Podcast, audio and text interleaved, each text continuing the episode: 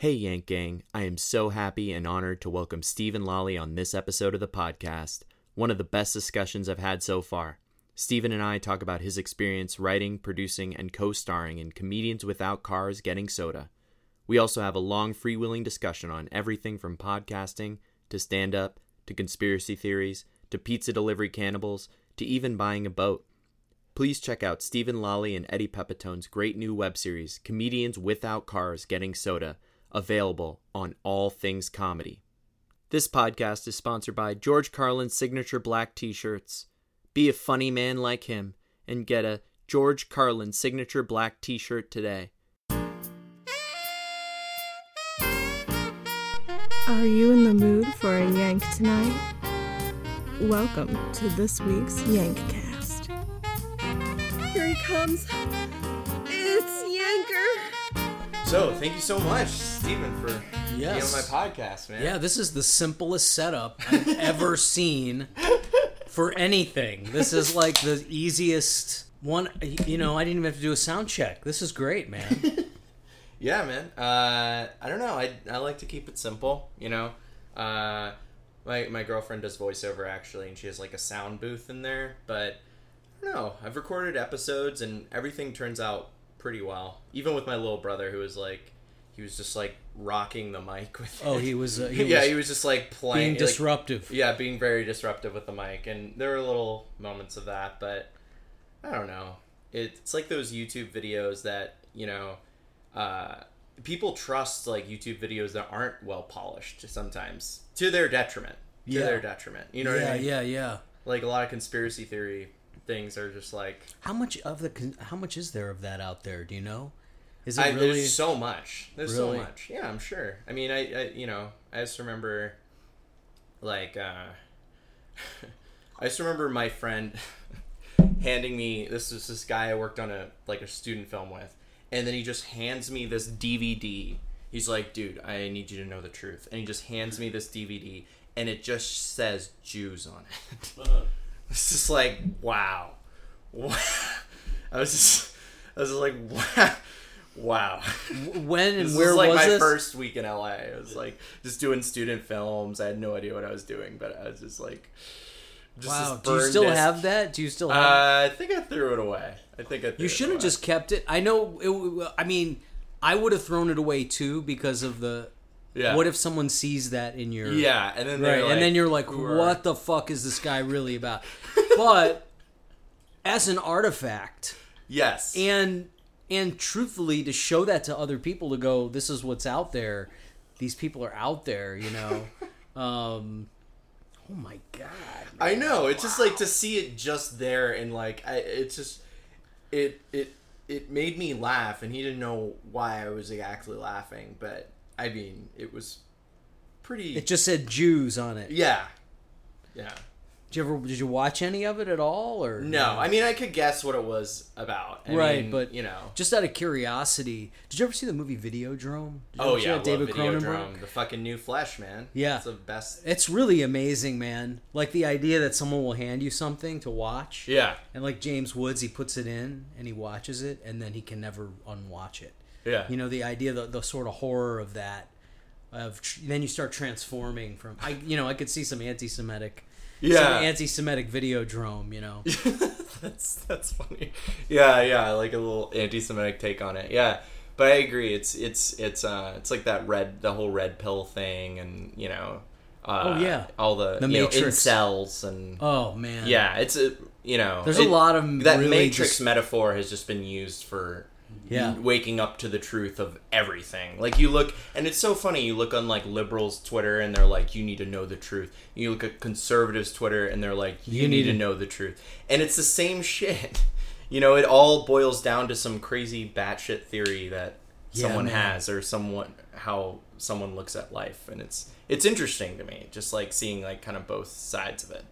So it's the conspiracy, the conspiracy people, Yeah, the like anti-government yeah, the alien yeah. people, like people with aliens, and then people who really are obsessed with like true crime and murder. Oh yeah, These are huge audiences of people. Yeah. And I I wonder if they've always been out there or if if the entertainment in, in our Yeah. culture is breaking down to the point where people are so desperate for anything.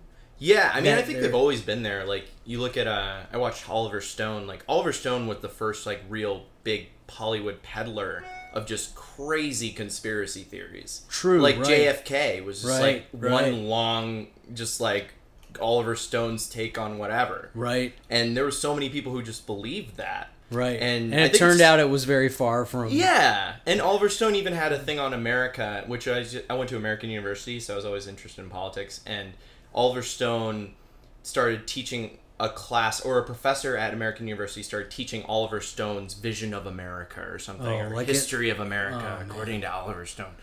And uh, yeah, I, I don't know. It seemed like to me like Oliver Stone was one of the first who was like legit peddling just kind of like conspiracy theories that were anti-American kind of in a way, like Right. like always against the American government right against the establishment. and against the establishment exactly, and kind of like always making like like uh, glowing pieces on like Castro and like all these dictators and stuff.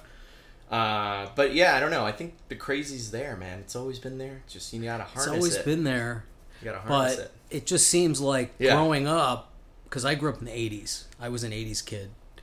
It seems like there was more better shit Yeah, to go see and watch and listen to. yeah, So uh, this is totally subjective, by the way. I mean, I could be completely wrong. It seems like there was more shit that was better, and so there was less peripheral things like murder podcasts, which is a huge thing. And I meet people all the time. This is how I know it's huge. I meet people individually who are obsessed with murder, true crime, and and by the way, the journalists, some of the nicest journalist people, which is the most ironic thing yeah. um, and they're just they're just so uh, obsessed with these kind of gruesome Yeah. details of gruesome murders, serial killers, and Yeah. and uh, I think that's a sign of a society that's desperate for that that doesn't know how to use their imagination, and they're, Yeah. and they're sort of desperate to be entertained. And this is a mystery. Basically, Yeah. it's a mystery they want to know about. It is a mystery. You're right, and and in the same kind of, it's almost a perversion of that idea that you go to a film to like feel something that you can't feel, or that's like an actor's job is to make the audience feel something that they would be Right. not able to feel in their own life. And then the real life actors, the people who actually do these crazy things, are almost per- become performance artists in the sense in the eyes of the viewing public. You know, like Right, all the murders and everything. Yeah, and so the censorship thing now Yeah. has driven people into these podcasts. So Yeah. because you can't regulate a podcast yet, you know they don't know how to regulate podcasts yet. So so the censorship thing is basically saying it's funny. We don't want you to feel that.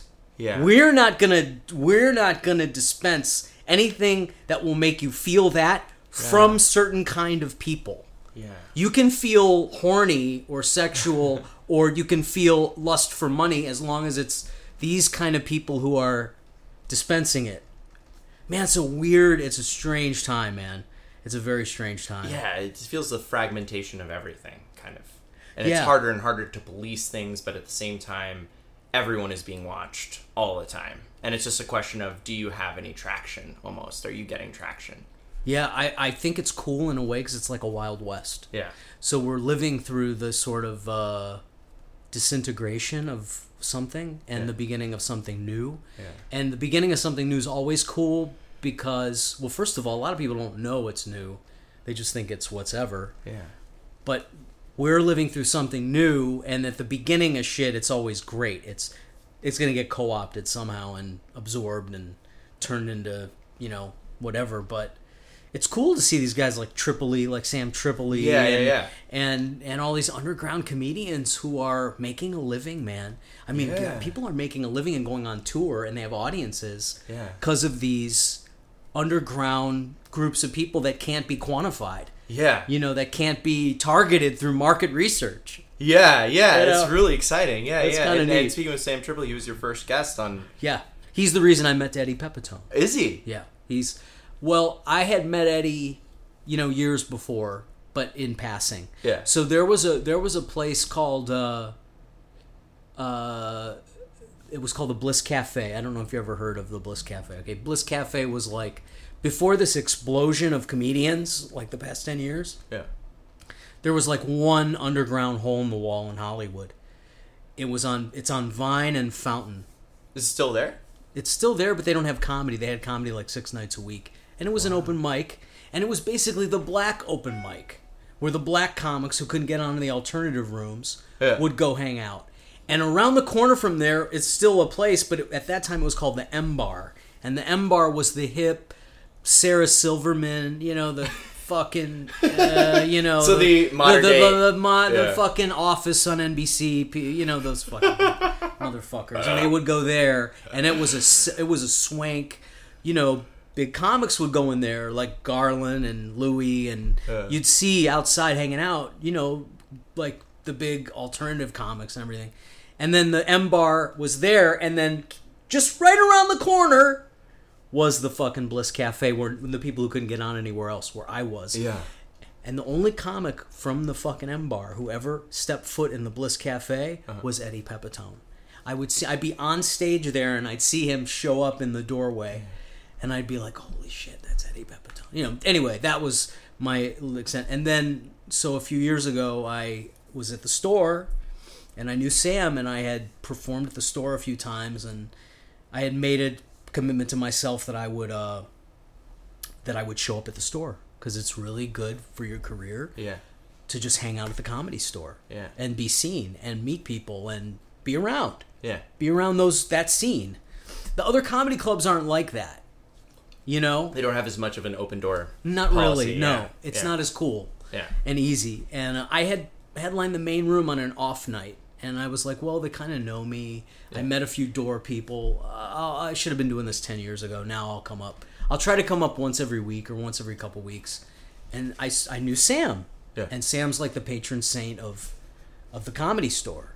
And uh, i said hey man i texted him is it cool if I come just hang out with you at the store sometimes? He goes, yeah, man, just text me when you want to come and I'll let you know. And we'll, so I would do that. And the, the next time I did it, he was in the parking lot with Eddie.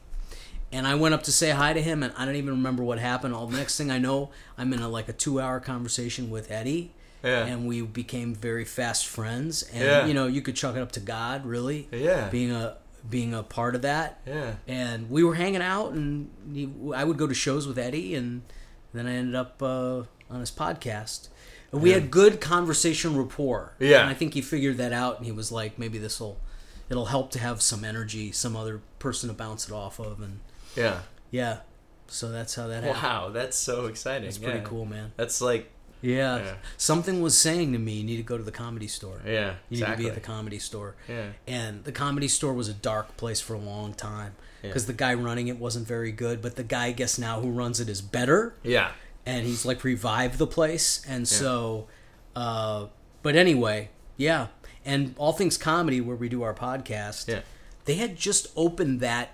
So I guess two years ago, right Mm-hmm. when I started with him, they had just opened that location. They were somewhere else, and they had just bought that, you know, studio. Yeah. So the studio's transformed since then, and it's really nice now. But it was like there was nothing in there, except a there was a big empty space like a warehouse, and then there was a room for podcasting that was all decked out and set up and everything. What has it been like so far working on comedians without cars getting soda? Ah. So I pitched that show in February or March. Man, this is crazy. The day I pitched that show was the last time I saw Brody Stevens. The next day, he, he the next day he took his own life. Man, I saw him. We had a conversation about the Cubs Yeah. and baseball. Yeah. And uh, ten minutes before I saw him, I had pitched the show, and he was supposed to be the first guest on the show. The first episode was supposed to be Brody Stevens. I mean, that's how I had written it. Yeah.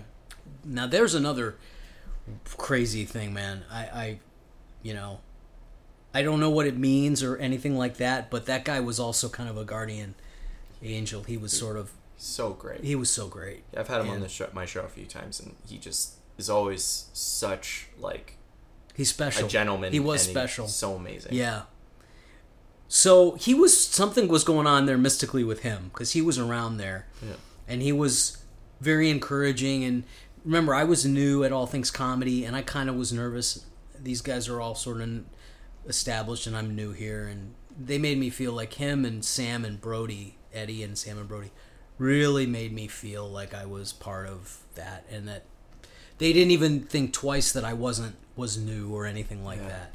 Anyway, I'm I'm getting off track, but to to explain that about Brody, um, I pitched comedians without cars getting food stamps. That was the show, which is way funnier, but you can't do. There are several problems. First of all, doing food stamps every week is not Yeah.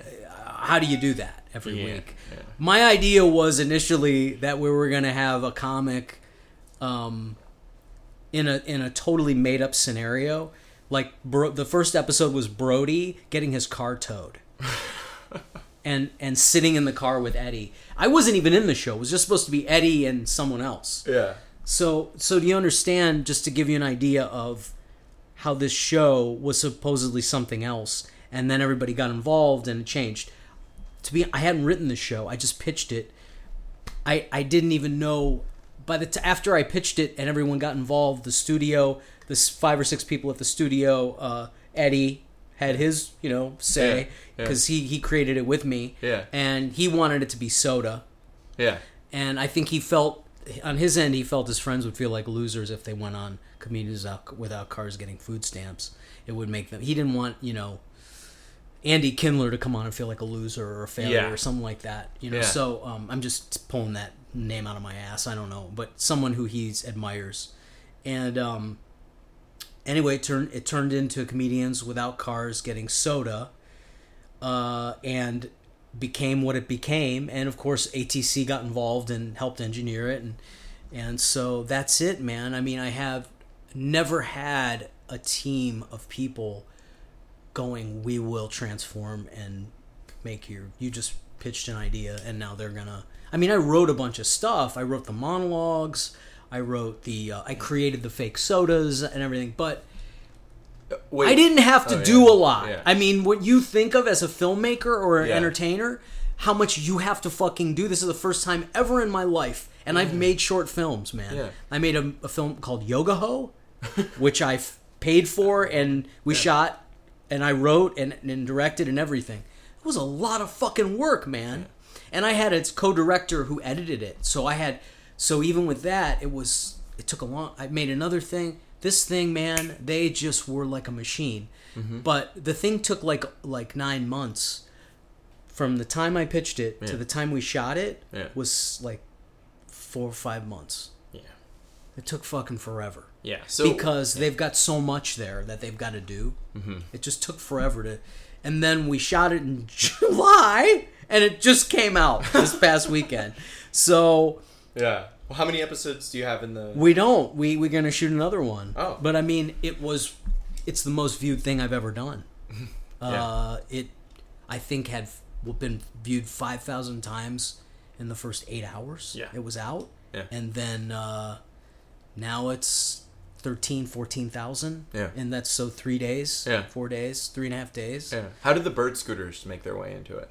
That was Brian Barcheski. He's the head of production. Yeah. He wanted to use Yeah. the scooters. Yeah. And I, it was great, great idea. And so we had we're gonna have a different mode of transportation for each. Oh, I love so that. the next the next episode is a rickshaw. a rickshaw. Yeah. wow. So that's the next episode. That's that's really yeah. That's We- really maybe I'll have my like Indi- my Indian friend Yeah. just to do something really racist. Might have my Indian friend. No, I'm just kidding. I think I think I've uh, seen those ones on like Venice with uh, the guy on the bicycle. Yeah. That could be funny. You know, rickshaw. The mo- it's way funnier than bird scooter. First of all, Yeah. Did you watch the episode? Yeah. Oh, did you see Eddie fall? Yes. I That was not planned. That Damn. was did he really hurt himself? he hurt himself, but he's okay. He he was more hurt emotionally. yeah, I think. mentally. Yeah. I just I was- love just Eddie's face just right Yeah, up right. in the camera. you just get a laugh every time. It's just him looking like he doesn't even have to say anything. It's, I know, man. This is so funny. It's awesome. yeah. So I wasn't supposed to be on the show, and then Eddie was like, "Well, I want you to be. Will you please be on the show with me?" and I mean, yeah, I'll be on the show with you. Yeah. But I also knew, you know, what what's my function in the show, you know. But man, I'm so glad I did because it's my face and my name is out there, Yeah. you know, and I'm not just co-creator of the show. Yeah. So, uh, yeah, but I wasn't. This was not something I was like. You know, it wasn't something I was so in love with Yeah. that I was. I have to put myself in this. You know, I just wanted to create something for Eddie and make something and do something with all things comedy because they're amazing and and uh, you know if the mo- the show makes money, Yeah. You know you make money. So Yeah. if it's a hit, so hopefully you know it'll be. I think I I don't know what the numbers are, but hopefully it will be a hit Yeah. and we can keep making more and There's definitely something to key into because it is. I mean, that is funny how just like how elitist that comedians Seinfeld. cars getting. It's just such an elitist thing, and I can't couldn't believe how much it took off. And I guess just because of celebrities and all those. So, of well things, but- Seinfeld is and Seinfeld. You know is what? I- I anything get- he would have done. kind of Seinfeld is such a bored fucking yuppie. I mean, you could just tell it's a bored guy.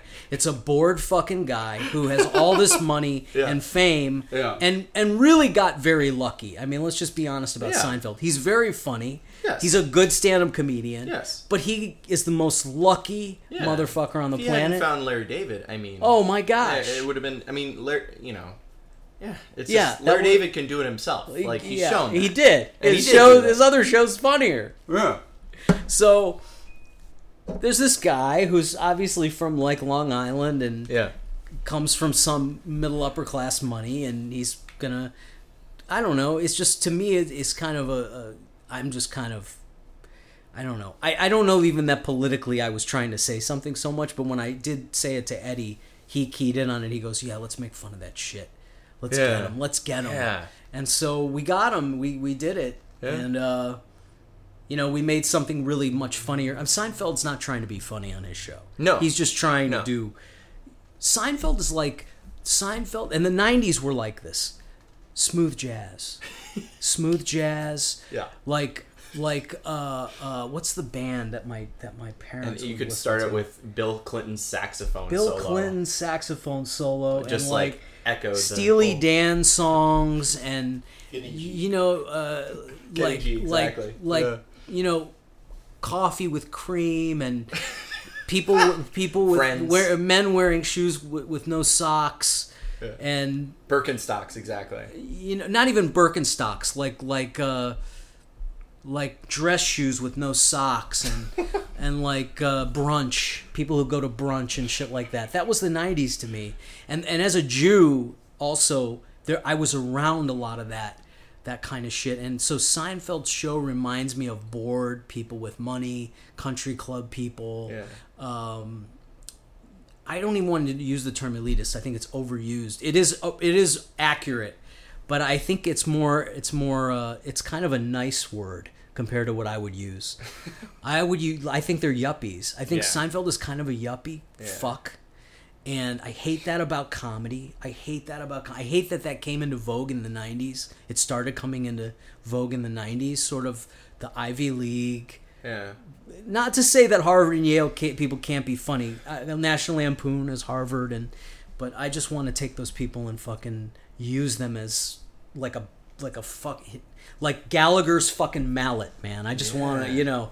So so yeah, so I'm glad it does. It's the opposite, and of course we got Sam. Tri- so you've got Eddie Pepitone and Sam Tripoli. There's nothing further from No. Jerry. Seinfeld. No. No. Uh, from his clean cut. Oh. Like, no. Nothing further.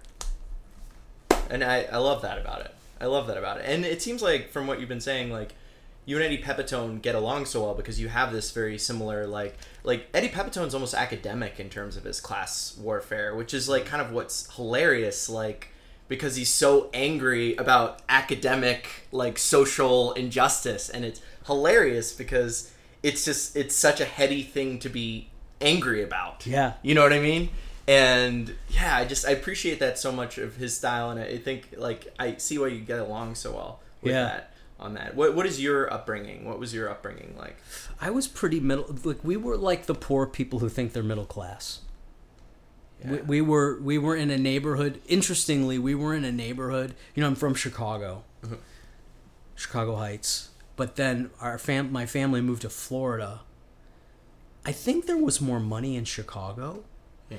When we moved to Florida, it was more. I don't know if you've ever been to Florida, but so I was a t- I was a late teens in Florida. Every house is like Edward Scissorhands' neighborhood. So when you're in Chicago, there's a little because people built their own houses Yeah. more.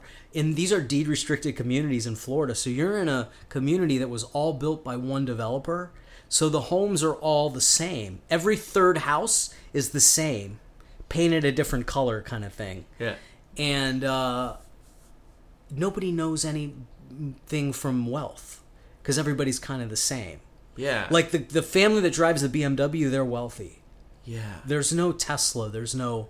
Do you know what I'm? s- You understand what I'm saying? Yeah, So uh, we didn't really grow. We knew you knew some kids' parents had more money than you did, but it wasn't as pronounced as it is in a place like LA Yeah.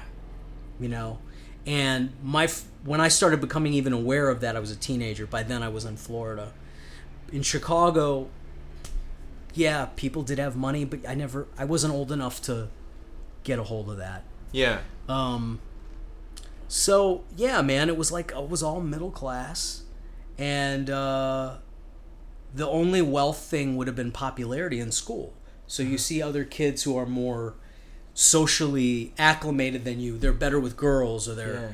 but there wasn't any like disparity of you know these people go to coachella these people can't afford to go to coachella Yeah. there wasn't any of that yeah Yeah. so, and Eddie grew up in New York, so he definitely had, I'm sure, he Yeah. had a tremendous amount of wealth disparity right in front of his face. Yeah. But we didn't really, not really. There was there were one or two kids who who like their parents were rich and they had they had a huge house, but they were outside of the areas that we were living in. Mhm. You know, so, So, so your own like kind of insular communities where everyone kind of felt like they were on the same level, especially as kids. I mean, it's easier, I think, when you're kids to kind of feel like that too. Yeah, yeah. When I was a teenager, when you when you get to high school, I think that was when I started really noticing, because some kids have cars, some kids don't have cars. Yeah. You know, I didn't have a car. Yeah. My senior year of high school, I did get a car, but you know, some kids had cars when they were freshmen, sophomores. Yeah. You know, and those kids were getting laid. Well, maybe not, but they were they were they were closer to getting laid than Yeah. we were. Uh, you know, and that was all you knew. You knew you you had no freedom to go anywhere. So, um, but compared to living out here, Yeah. living out here is when I really noticed the disparity of wealth. Yes.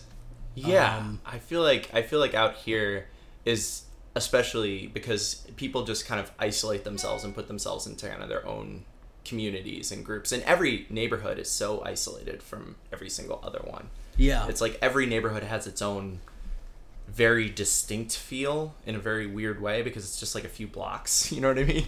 Like a lot of times. I said to Sunil, we were over in that subway parking lot, Yeah.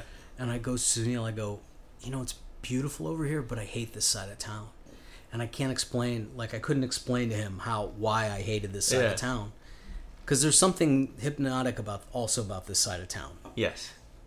There's a whole David Lynch Mulholland Drive kind of feeling over here. Yes. but there's something I hate. There's some I don't want to be on this side of town. And we, we walked over to the subway parking lot. Let me try to describe this for you. There was a workman's truck. You know that parking lot? yeah. Okay, there was a workman's truck trying to come this way, Uh-huh. and there was a there was a passenger car trying to come this way. And they and they were just they just kept doing this. Oh my And I go, Sunil, do you see that? That's why I hate this fucking side of town. That's a metaphor for what that's this side of town. That's what it's about. Yeah. No, I no no. I feel you t- totally. It, it it is because it's like it it. There's like no respect for like what actually is fueling everything. Yeah, or there's just some mis- constant miscommunication. Of, Yeah. or or something lost in translation in every act. And I don't. I feel like I'm. I'm not. Fr- I like. There's no water. I'm gonna start sounding like Larry David. Like, yeah, there's no water anywhere near. I can't get to the fuck. Like, get me to the water. I want to go by the water. You know. Where do you where do you uh, live right now? I live in Mid Wilshire. Okay. Yeah. So Yeah. it's still it, but it's easy to get everywhere because That's Wilshire's good. right there. Yeah. Uh, I feel you on the water. I would buy a house on the west. You know, David Mamet. Yeah.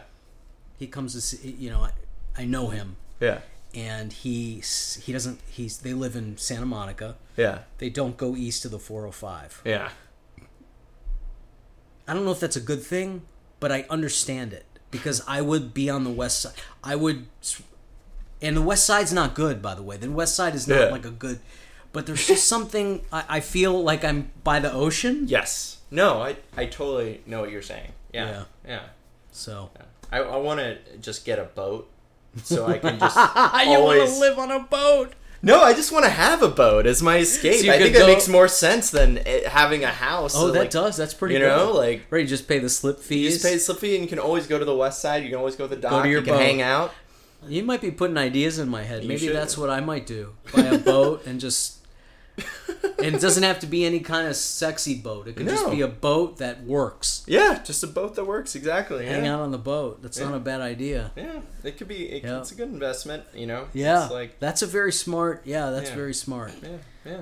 So, But uh, no, I, I feel you. I, I lived by the water for a while. It's just it's it feels like the east side, this neighborhood right here. I agree with you totally. I do feel like it's like um, basically where it feels like where the TV writer Illuminati in LA lives. Yes, you know, it's yeah. like where all the the kind of like comedy like oh, people who've made it and it just it it, it has I, I agree it's it's it's exactly what you're talking about it's yuppie everyone goes out to brunch i love Oh. i love brunch I know, I, know, I get it. I yeah, I, I I understand how disrespectful it is. It's like it, it it's, It's so not really a bad. It's just what it represents. it- exactly. but And it's I- really whatever. If you go out to have breakfast at ten thirty, you're eating brunch, no matter where you go. it's it's true. You It's true. But it's like the whole idea of like the seven dollar coffee and you know it's just like it's just it's happening man it's like all in these places that just charge the regular amounts of coffee can't survive in neighborhoods like this because you know there's one place that like kind of is more normal on the the corner there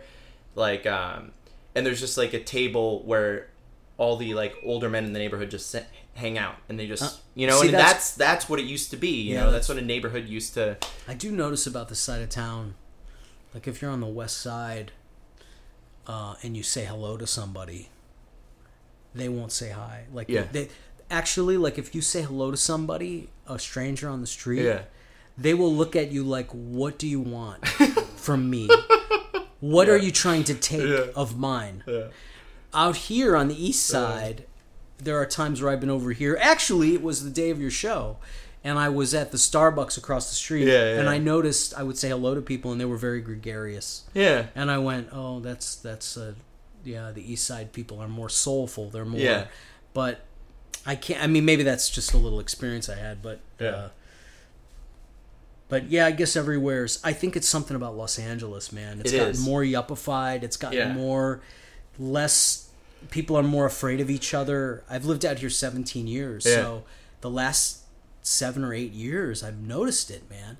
I noticed it. I used to live in Culver City, and the people were really friendly and gregarious over there. Yeah. And now it's not that way there. Yeah. People are very suspicious of each other. It's very studio yuppie yeah uh, very white, extremely white. Uh, Yeah. And and I don't know. We're getting. I'm, I'm getting way off. No, no, no. I, um, yeah, and then uh, then I like to think like when I hike, people are like the opposite of that, but it's like crazy. They're like friendly Nazis. You know, they like come up to you and they're just like, "Hi, how are you doing? Are you having a good day?" They're trying to overcompensate Yeah, they're trying for to, like- all the people they they treated like fuck off. Yeah. when they were walking around on the street. Yeah, right. but then also they're afraid. I think because they're in nature, they're like afraid for their lives. You know, so they're like overly. They're just like, "You're normal, right? You're normal, right? You're not gonna hurt me, right?" oh shit, you think that's what's going on? I think people are. I don't know- know. I think I think everyone's like constantly afraid for them. Yeah, that's funny because because this guy was just talking about how people are there's danger in the woods. He goes Yeah, he yeah. goes yeah the, the woods. There's a lot of there's a lot of bad things happening in the woods. yeah, I, I, see- hiking hiking is a very vulnerable state to put yourself. I almost did almost die hiking the the the can, what's it called the um the the famous one the Runyon Canyon. Oh, Runyon Canyon. Yeah. So Lark Miller, I don't know if you know her. She's a comic. yeah, Fucking Lark Miller. She she cooked me. This is years ago. This Yeah. is like eight years ago. Yeah. She cooked me this huge meal.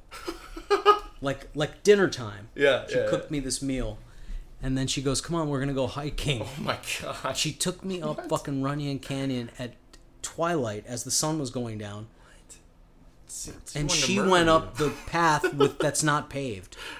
She went up the, and we had to. I, I had to run up hills to get up. If I didn't run, I wouldn't have been able to. So I would I would have to get into a full sprint with a full stomach of food. and I remember thinking, I'm gonna kill her.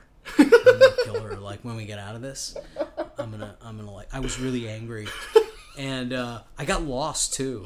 I was so angry with her and then at, but the next day i was so i was like amazing Yeah. i felt great the next day but that night i was so upset with Yeah. her i don't know what the fuck why she did that to me Yeah. Yeah.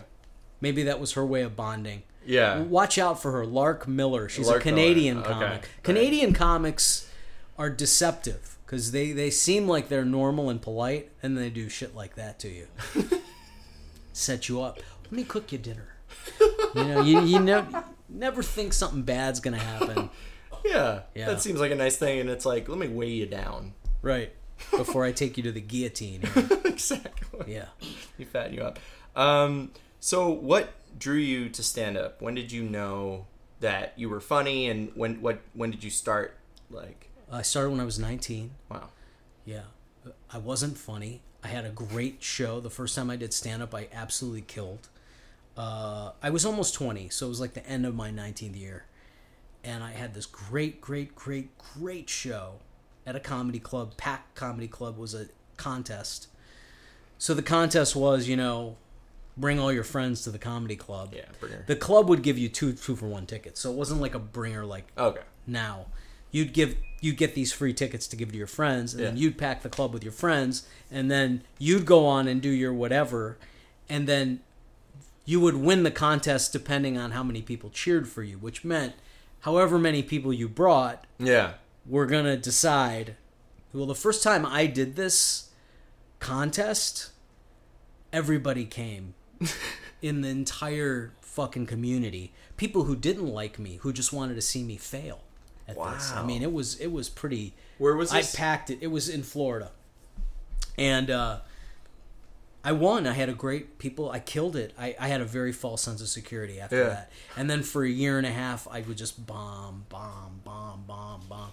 And I wouldn't do it a lot. I would do it and I would bomb and I would not get right back into it. I would just keep. But I kept doing it enough. And uh, so then when I turned 21, yeah. I won a contest at a local comedy club in my college town, and Yeah. uh, I was I think I was 21 years old, and they let me host the entire week, but I had to do 15 minutes, dude, Wow. and I had maybe five. And so I had to. What am I going to say for another 10 minutes? You know, Yeah. but I did it. I got through it. I faked it. I got paid for Yeah. the week. I was officially a professional comedian at 21, and then um, I think I kept doing it out of sort of boredom and where I was in the time, and I had jobs I didn't like, and I dropped out of college and was really unhappy, and I kept doing the comedy to keep me to have some creative thing. Yeah. and it would remind me when I would do that, and I, I, you know, gradually I started getting better. Around 22, I started getting okay. yeah. 23 i got a little funnier you know so now you've been in for four years or whatever i've three years or whatever and um i started getting hired Yeah. hired to open and i made videotapes and i sent them out in the old days i Yeah. had to call around to other comedians can you give me the info of this that and the other couldn't you couldn't go online and just find out who books what you Yeah. had to really like really do research and spend days and weeks compiling a list of fucking people who are gonna potentially give you work and you couldn't just find them on facebook and Yeah. you know but also the good thing was there were no comedians Yeah.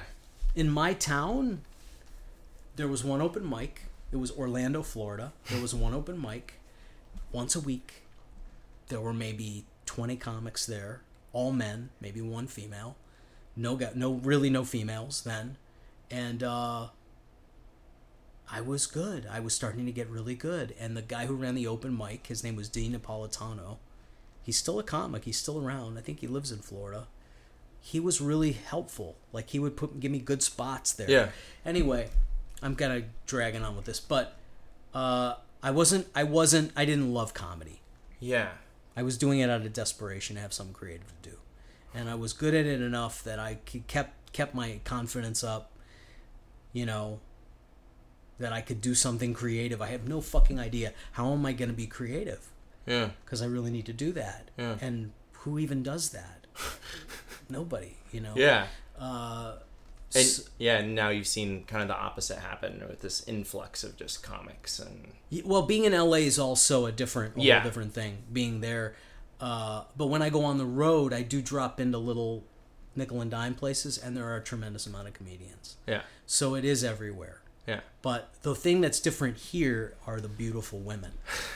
uh, I just went to Jeff Garlin's thing he did Yeah. last night. At the, Yeah. Do you know about that? He Well, where was screened his. He screened his. Uh, his um.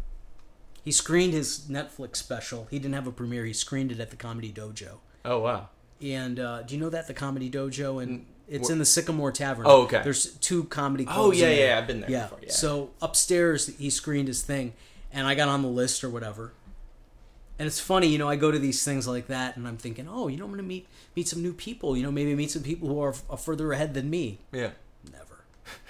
It's always this. This was a room full of people who, you know. Uh, anyway, I don't. I don't know why I got off on this tangent, but uh, he screened his movie, and half of the room were these beautiful. It was for comics only, so Yeah. you knew there were no audience there. It was only for comics, Yeah. and it was a closed thing, and half of the room were these beautiful female comics. They're probably most of them are probably not funny. Some of them may be, you know, Yeah. but they're there looking for wisdom Yeah. because there's a Q&A and Garlin's going to do come up and do a Q&A and give and of the, the questions people were at. By the way, the guys who were there were also probably not very There were a few comics I recognized like Jeff Keller was there and Mike Meritori and those so those are guys that I know have been in this a long time, maybe longer than me. Yeah. But for the most part, they were all newer comics Yeah. and but the women there were no beautiful women there was like you go to a show and there might be one beautiful female comic in the valley one Yeah. beautiful female comic on this and you knew who they were Yeah. these there were like 12 to 15 beautiful women who are comics at this and i'm just going oh my god no i don't so anyway that's the influx has changed in that way Yeah. Yeah. Yeah. um Yeah. but uh anyway yeah so that was how i began Yeah. and then uh, What what is what do you think is like one of the hardest rooms you've ever done in your I think the OR at the comedy store is Yeah. one of the hard. I don't like when the light is right in your like you're being Yeah. interrogated. Yeah. That's the OR at the comedy store. I don't know if they've changed that. They may have. I haven't been on in the OR in a long time. Yeah. But uh, I never have. I, I I've had very, very, very many bad sets because I can't see the crowd, and I like to look at the crowd. I like to be able to look at them and see what they're how they're looking at me, Yeah. so that I can read Yeah. Read something the crowd. and read and room. read and you know react. And when you have a light in your face, and some comics love that. I don't. I don't. I don't know. That's very hard. That's a very hard room. Um, I think the rowdy rooms are the better rooms for me. I think the polite audiences are the worst. They scare me the most because they're the most afraid to laugh at the kind of things I will say Yeah. you know, which are violent, emotional things like Eddie. You know, I'm, I'm like a minor league version of Eddie. Yeah. I'm gonna say violent things, and I'm not as funny as him. So, uh, au- audiences that are too polite, or oh, I should say this: they're laughing too politely. They're laughing too hard at polite shit. Mm-hmm. Those audiences, I I, I proceed with caution. Yeah. Um, but the hardest room was the I think the OR of the comedy store. Yeah. Um what what what skill set do you feel like is most important that you've developed as a stand up from doing it? Oh, saying what I mean in in just in conversation. Yeah. Uh, oh, it's like I, I take for granted. It's a good question. Yeah. That's a good question you're asking. I Yeah. take for granted the things that I are so easy in my daily interactions with people because of just having that everything else becomes easy like acting becomes very easy uh, and not maybe for everybody but for me acting producing stuff i don't get nervous when i'm on a set i don't get nervous when i'm in a podcast there's Yeah. some people who go they have sweaty palms and Yeah. um, you know comedy is such a you know it's such a war that it, it really gives you life so i think it gives you interpersonal social skills if you're learning it right you know Yeah. and um yeah so that just those ba- those are things i forget about Yeah. you know that i that i have um not being afraid to talk to women Yeah. another thing i have no fear of talking to women So that's something that has grown as you've progressed in stand up is being able to talk to like what any kind of woman. well i came through black comedy clubs for Yeah. 10 years which is a whole other conversation but that specifically being a jewish guy Mm-hmm. and being funny in front of black people and spending all your social time around black comics black women black women there's something they do to us if you spend a lot of time around black women you don't you're not afraid of white women yeah. and so that you you, you I guess it could be an EQ thing, an emotional quotient, where you learn to not you know Yeah. be uh, less Woody Allen, you know, less less nervous, you know. Yeah. So it's maybe a Jewy thing that you're a sort of I'm shedding off a Jewish neurotic, you know, self-hating kind of thing Yeah. and just learning to be yourself and that's an invaluable uh, thing but the comedy the comedy in general just interacting you know Yeah. on a daily basis having a conversation with i know i can't speak for like people like larry david who seem to have problems with all of that shit Yeah. you know but for me it's helped just getting through dealing with you know Yeah. the emotional version of that parking lot where the one is going and the other Yeah, the the the negotiation. Right, Yeah, right. yeah. What do- what do you feel like? Uh, so how do you feel like? Um, do you feel like the the um, skill sets from stand up and podcasting are similar? Do they overlap? Are there what differences do you see that are most stark? podcasting is like podcasting is like a show doing a, a stand-up show where you're always good Yeah, and it's fun and easy. And if if all you had to do was podcast fuck. if someone would say i'm gonna you never do stand-up again here you just podcast for the re-" i don't know that i would turn it out. It's so easy and fun and it's not really that fun. It's just easy.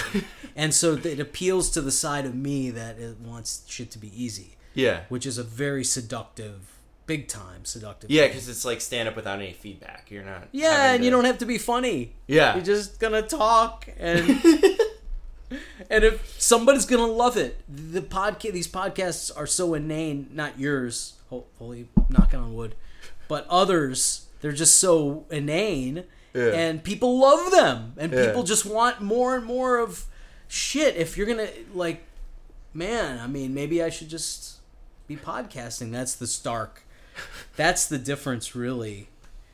Uh it's radio. We're just doing radio. Yeah, Basically yeah. just it's a it's a what is it? It's a it's a specialized radio station for your audience. Yeah, fuck nobody has to laugh you don't know if people like it or not. And people might not like it and they don't say anything. Yeah, Oh, That's fucking awesome. It's fucking awesome. That's so great. Some people are afraid to assert that they didn't like what you said on the podcast. You know how great that is? You're not going to get a, a, a, a, oh, he walked that lady. She Yeah. left the club. yeah. You know, no, they walked and nobody ever knew. If a bear, what if a tree falls in the woods? What, what's the fucking thing? If a bear shits in the woods, Yeah. Or no, if a tree falls, will anybody hear it? There you the go. That's the podcast. That's hilarious. Yeah, yeah. But but I, I, I see what you're saying. Yeah, it's it's uh it's so painful. Like um, my little brother and I, I started helping my little brother write a rap, and I made him a video. He's my first guest on my podcast, but I made him a video, and that video is like kind of taking off because he's telling everyone about it, and you know he's getting all these comments from kids at his school that are like, "Wow, this is all we talk about at school. This is all we talk about at school," and then you know he gets like one hater, you know, who's just like, and it's so painful to just see him in his eyes just be like wait is are they right like you know like oh, your your brother. yeah he's like Oh, 13 and it's like it's just watching like Oh, that's fascinating. it's it's it's uh because you have you know he's justifying it in his own mind and But he doesn't know he's a 13 year old, so he, Right. he doesn't have the he doesn't have the abstract right understanding yet to be like, oh fuck, who gives a shit, you know? yeah and i have to tell them that you know the different kinds of haters you know they're the haters who are you're never gonna win them over they just want you to die Right. you know they just want you to give up and Right. die and then there are Exactly. good, the haters who are like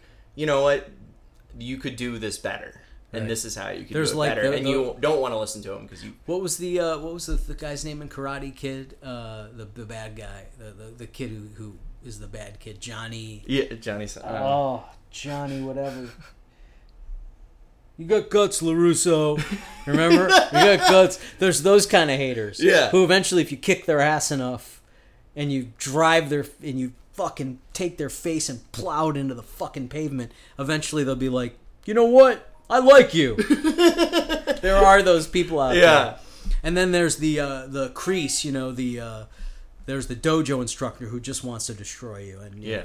So yeah, there's different kind of haters, and also like we like for instance on our show on uh, comedians without cars, there were all kinds of people who were like. Uh, you stole this idea from blah blah blah blah blah. Somebody parodied Seinfeld's idea before, yeah and they don't know they think because we all do this by the way i mean Yeah. i've done it too it's a lesson for me they think that this is this is the idea comedians without cars getting sold lo- bird scooters somebody did bird scooters before we did yeah so they think we stole some you know Yeah. idea and there are a few of those comments you know there's hundreds of comments there are a few of those yeah and I could very easily go on like an idiot and Yeah. engage those people and go, "No, you're not. You know, Yeah. you don't understand." But I'm like 40, and I I I know I can't. I'm an entertainer. I cannot be engaging everybody who Yeah. doesn't like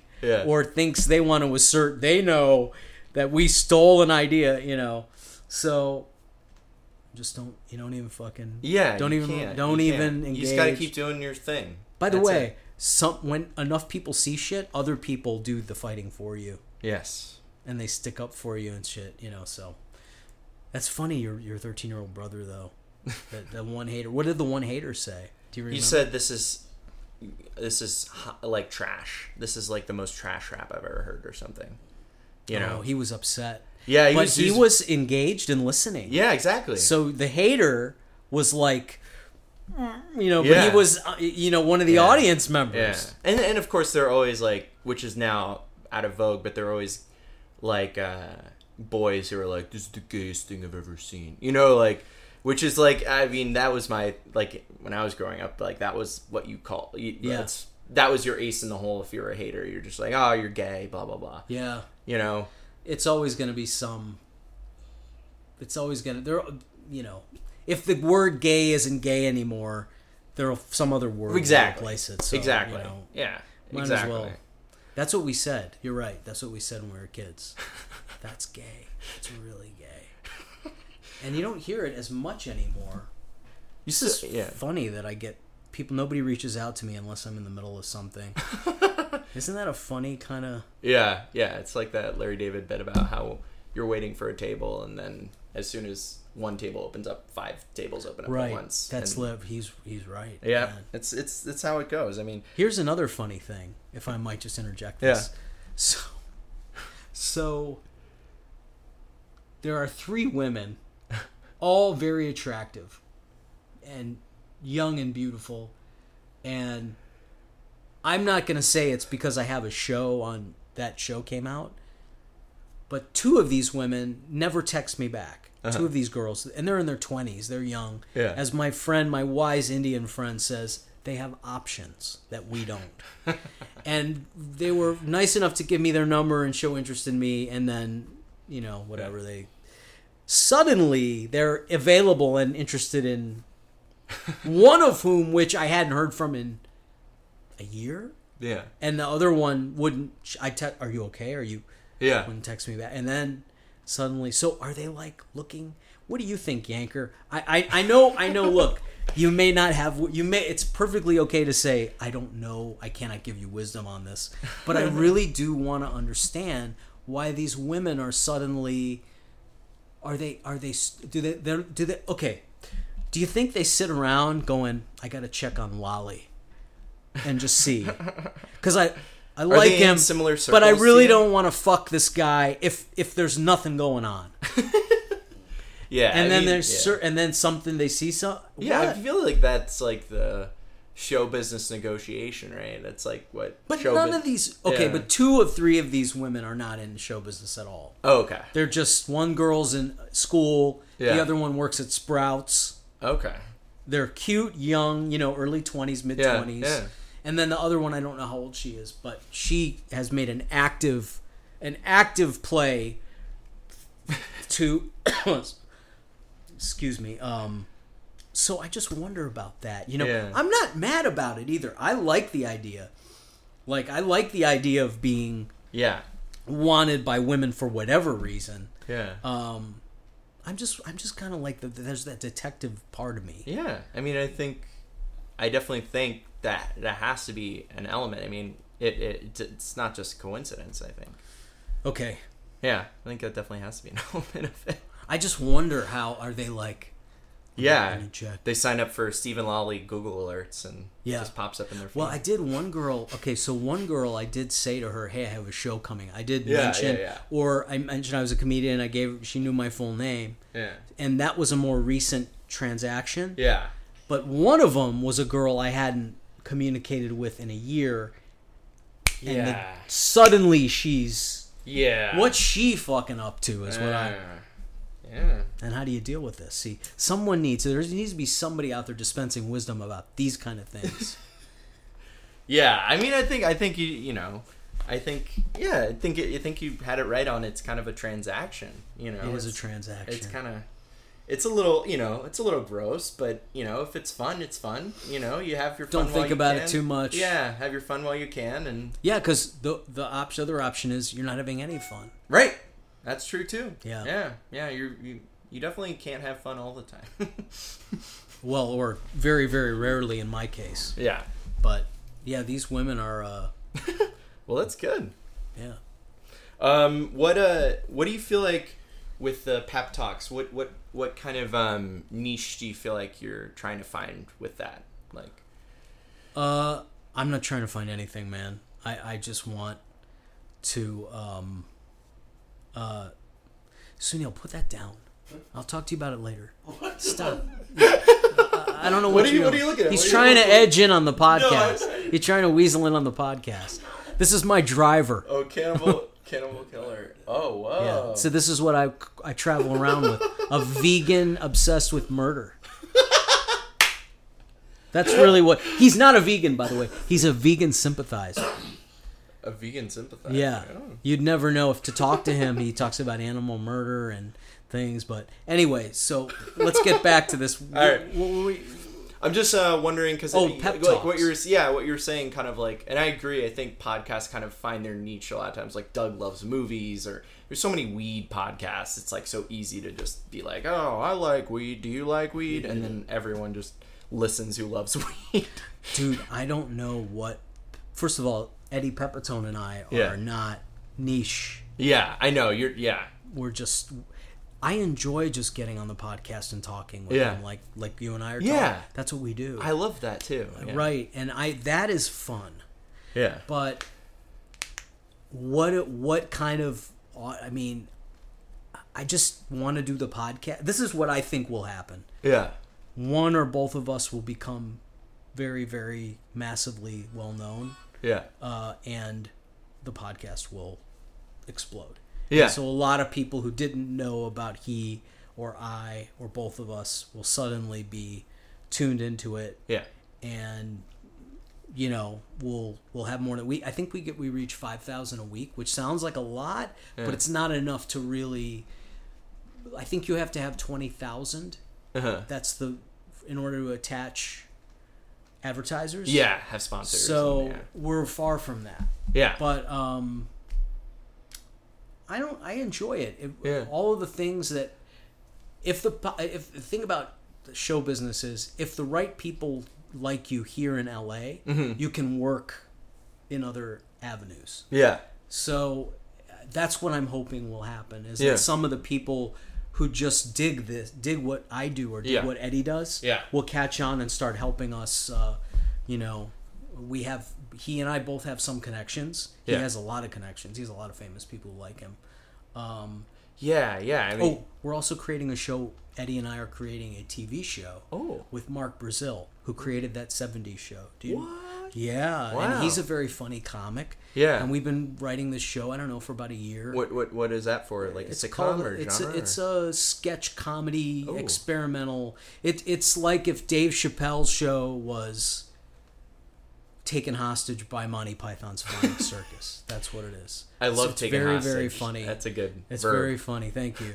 Uh, I've been told not to pitch it that way.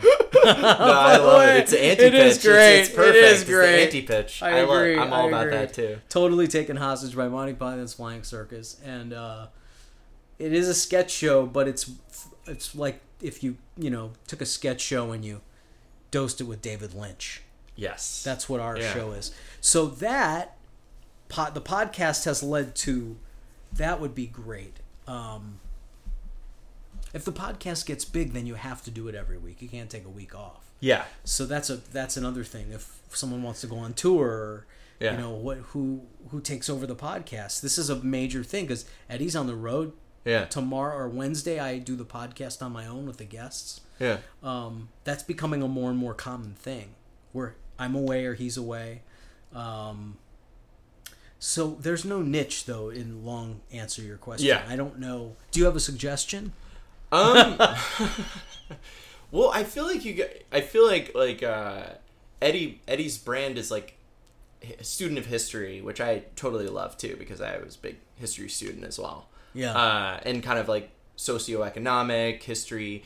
Uh, yeah, I don't know. I think somewhere maybe in that heady academic thing, but it it um yeah, it's it's hard because it, it it's like there's so many. That's what kind of bugs me about kind of how niche suc- successful niche podcasts are because it, the sponsors just line up. You're like, oh, it's weed. Okay, well, all there's all these weed Right, sponsors right. or vaping. Oh, all these vaping sponsors right here.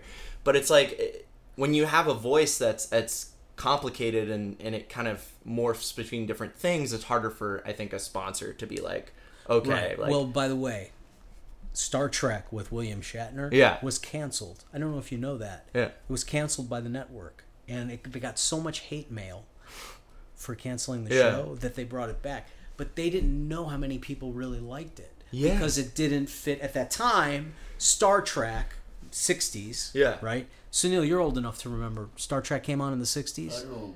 Okay. Yeah, I, mean, I was in India. Oh, you were in India. Yeah, sorry. Um, Star Trek came on like mid to late '60s, Yeah, I think. yeah. We could look it up, but it came on in the '60s. They didn't know. They thought it was a, a flop, yeah, so they took it off. What they didn't understand was that people across all different demographics were watching Star Trek. so there are lots of different people who could like what Eddie and I are. yeah, But you know, getting those people and finding those people and them finding us is a whole fucking circus. Yeah, We like talking about sports. Eddie and I both love. He's a New Yorker and I'm Yeah. a Chicagoan, so we love talking sports. yeah. Our producer is like the most anti-sports guy ever. So, so Eddie, Eddie's been told like Eddie, and and besides that, Eddie, anytime sports comes up on the podcast, Eddie goes, Eddie will say, you know, you lose half your audience when you mention sports. As soon as you mention sports, you lose half your audience. So, um, Oh my so God. we could just do a sports podcast, but we wouldn't be able to talk about all this other stuff. Yeah, and I'm sure sports fans would just be like, "What's this whole thing?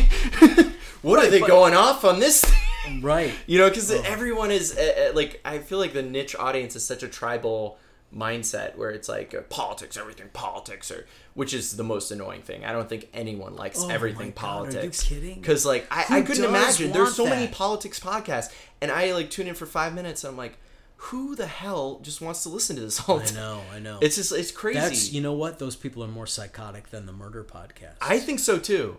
Like At least with the murder political podcast, there's some there's some element of mystery Yeah. unsolved murder, Right. Because that's like what what the, he's obsessed with, and other people are the unsolved, the the Zodiac killer. Yeah, you know the, yeah. the, the you know what I'm talking Or about. what The- was this article about the Pizza Hut cannibal? He ate what did he? eat? That's the kind of Food sh- delivery guys. He ate delivery guys. Yeah. Oh my god, Yes. insane. That guy. Houston police have arrested a man believed to be behind the disappearance of no less than 20, 31 people. So your podcast is turning into a murder podcast Yeah. as we speak. You're being produced by someone unbeknown to you that is producing a new niche for you to join, a cannibal podcast. Yeah, cannibal podcast. That that by the way is the shit when they talk about what was going on in like Sodom and Gomorrah Yeah. in Noah's time. Yeah. In the Bible. yeah, It's never you know it never goes into detail in the Bible. They just say the wicked. yeah, So the crazy fucking evangelical assholes think that means guys cornholing each other. That's what they think that means. Yeah. What it- what was really going on, if you really read it and study it, people were murdering anyone who came into their town or their Yeah. village. They were dismembering them Whoa.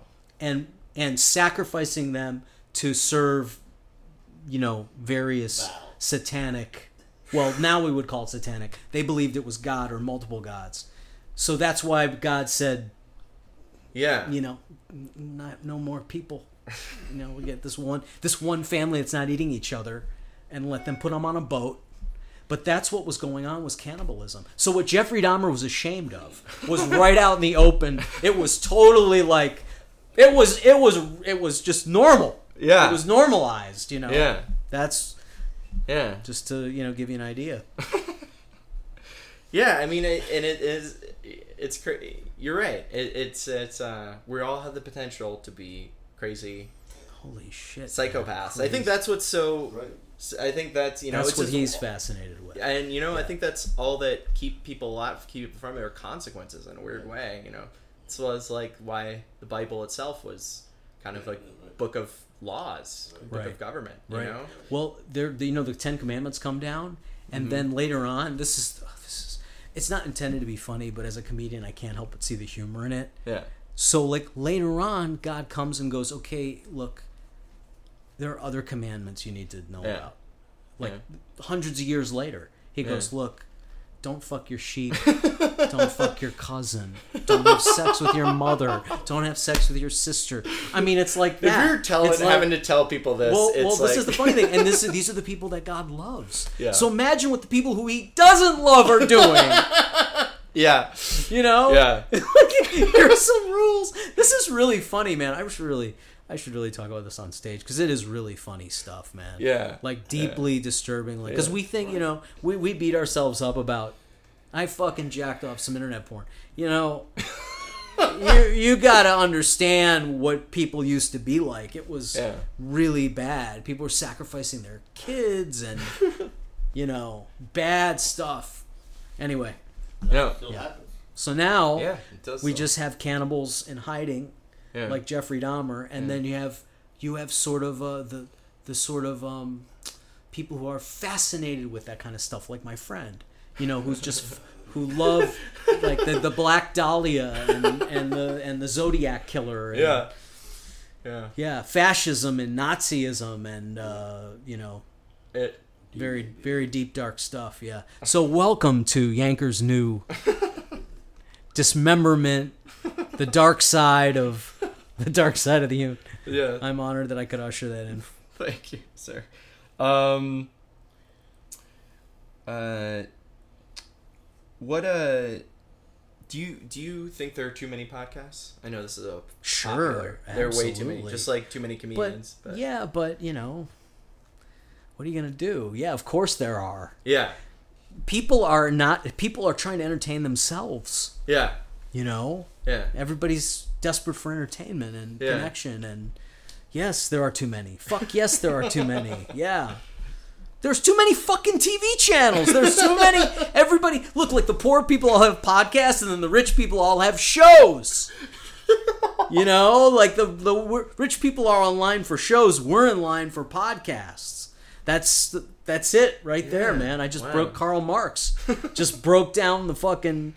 It's true. Yeah, you're right. It's like, yeah, I don't know. It's YouTube has that same sense still, which is why it's it's more popular than Netflix. You know, because it, it does have that element where anyone Yeah. can do anything on YouTube.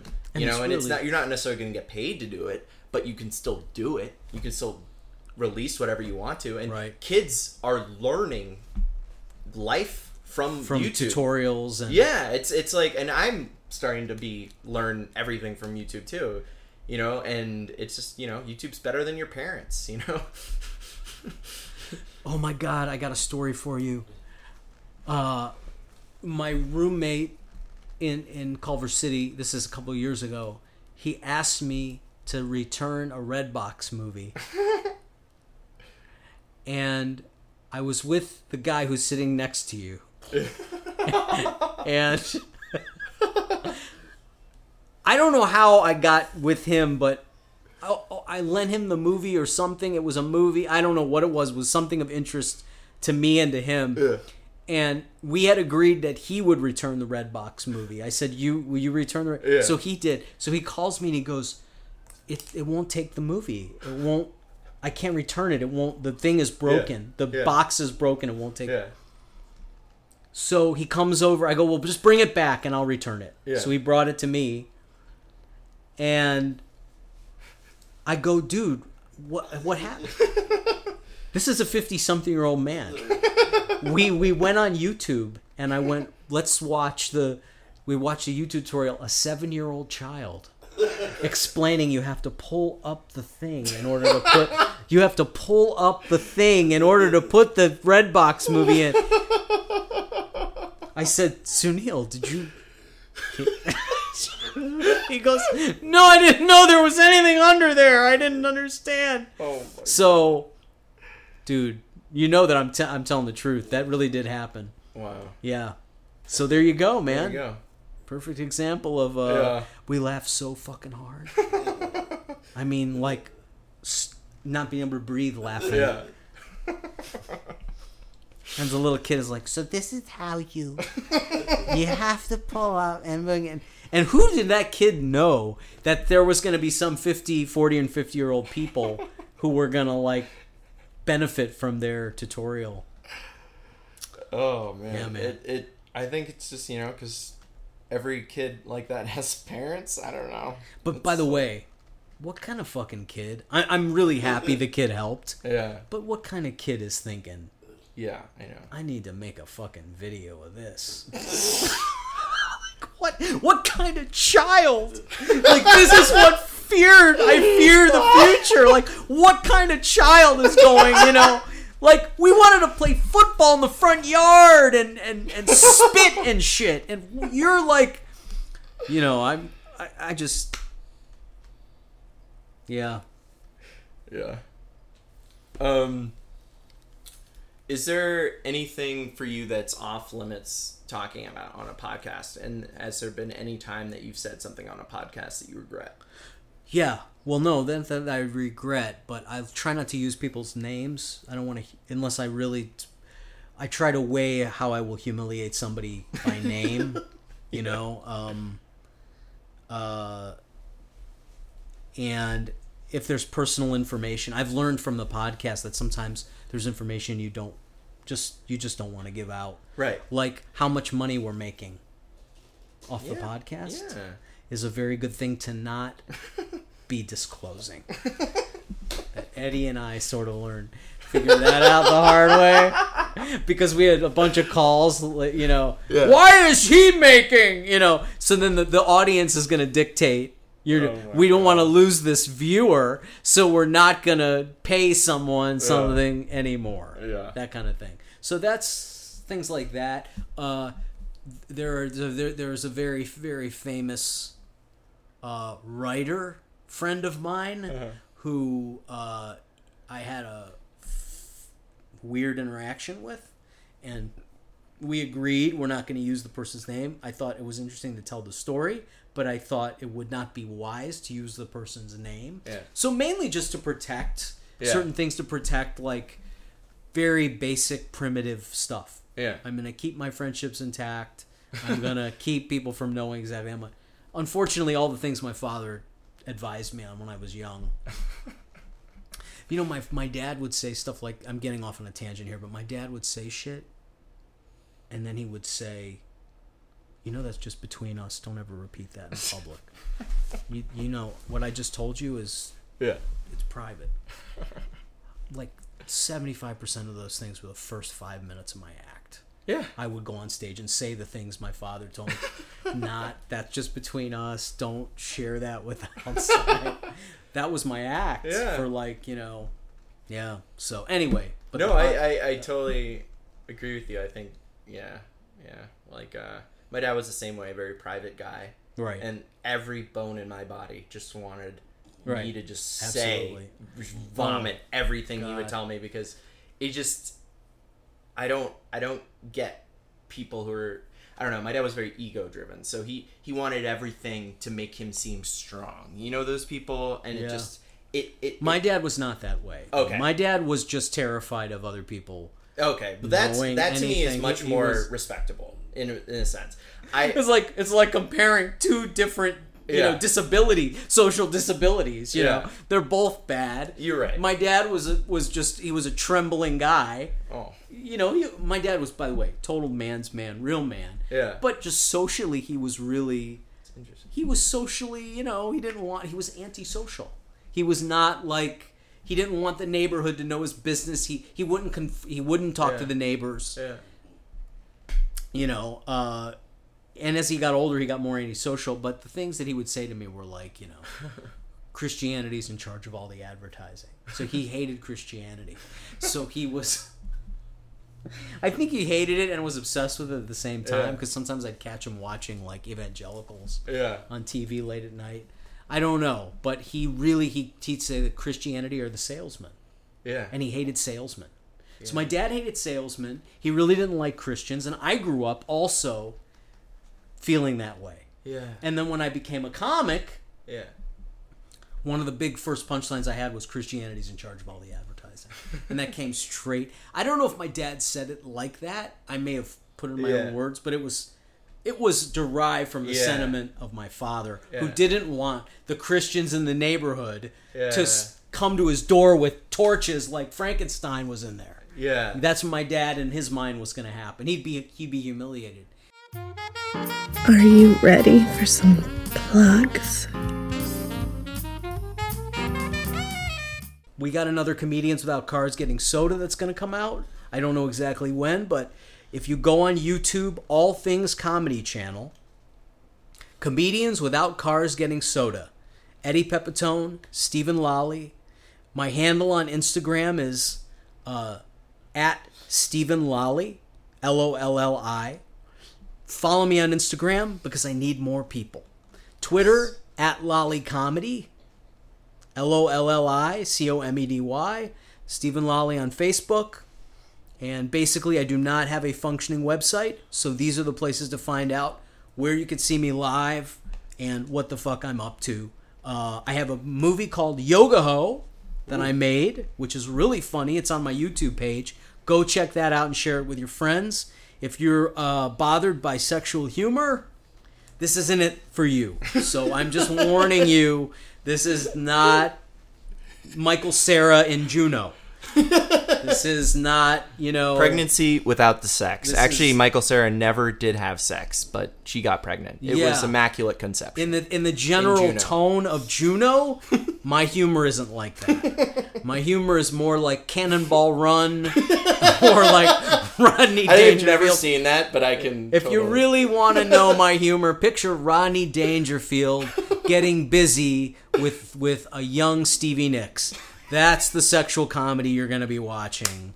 Uh, picture if for a younger generation, look up Rodney Dangerfield and picture him having sex with Kyrie Jenner or Kylie Kylie Kardashian. Her name one- is Kiri. yeah. her, picture her name should be Kiri. an elderly man having sex with a Keely Jenner Kardashian type bitch. That is the kind of humor that you're gonna be watching, not not not Emma Stone seducing Ryan Gosling. It's not gonna be that. Just to, to car to put these in the right all right places. Man, th- this is maybe the best plug of all time. I Yeah. thoroughly enjoy. Thank you. this plug. Thank you. Yeah. Uh, so yes, everything Steven Lolli said. The final yank. Man, it's a fucking jungle out there. You know, keep doing what you're doing. And uh, what do you, what do you have a final thought? final thought. I'm just just glad to be alive, and uh, I hope you all don't hate me. Have a wonderful day. That's the final yank. I hope you all don't hate us. All right. Uh, thank you so much. Yanker Show will be taking off the month of December, but we will be back January 23rd, 9:45 at the Clubhouse. We go all night, baby, with comedians from Comedy Central like Steph Tolev, Chase Bernstein, and Jamar Neighbors. 9:45 at the Clubhouse. Be there. How about you? Twitter my Facebook and Instagram at the Yankcast. Stay tuned for more updates.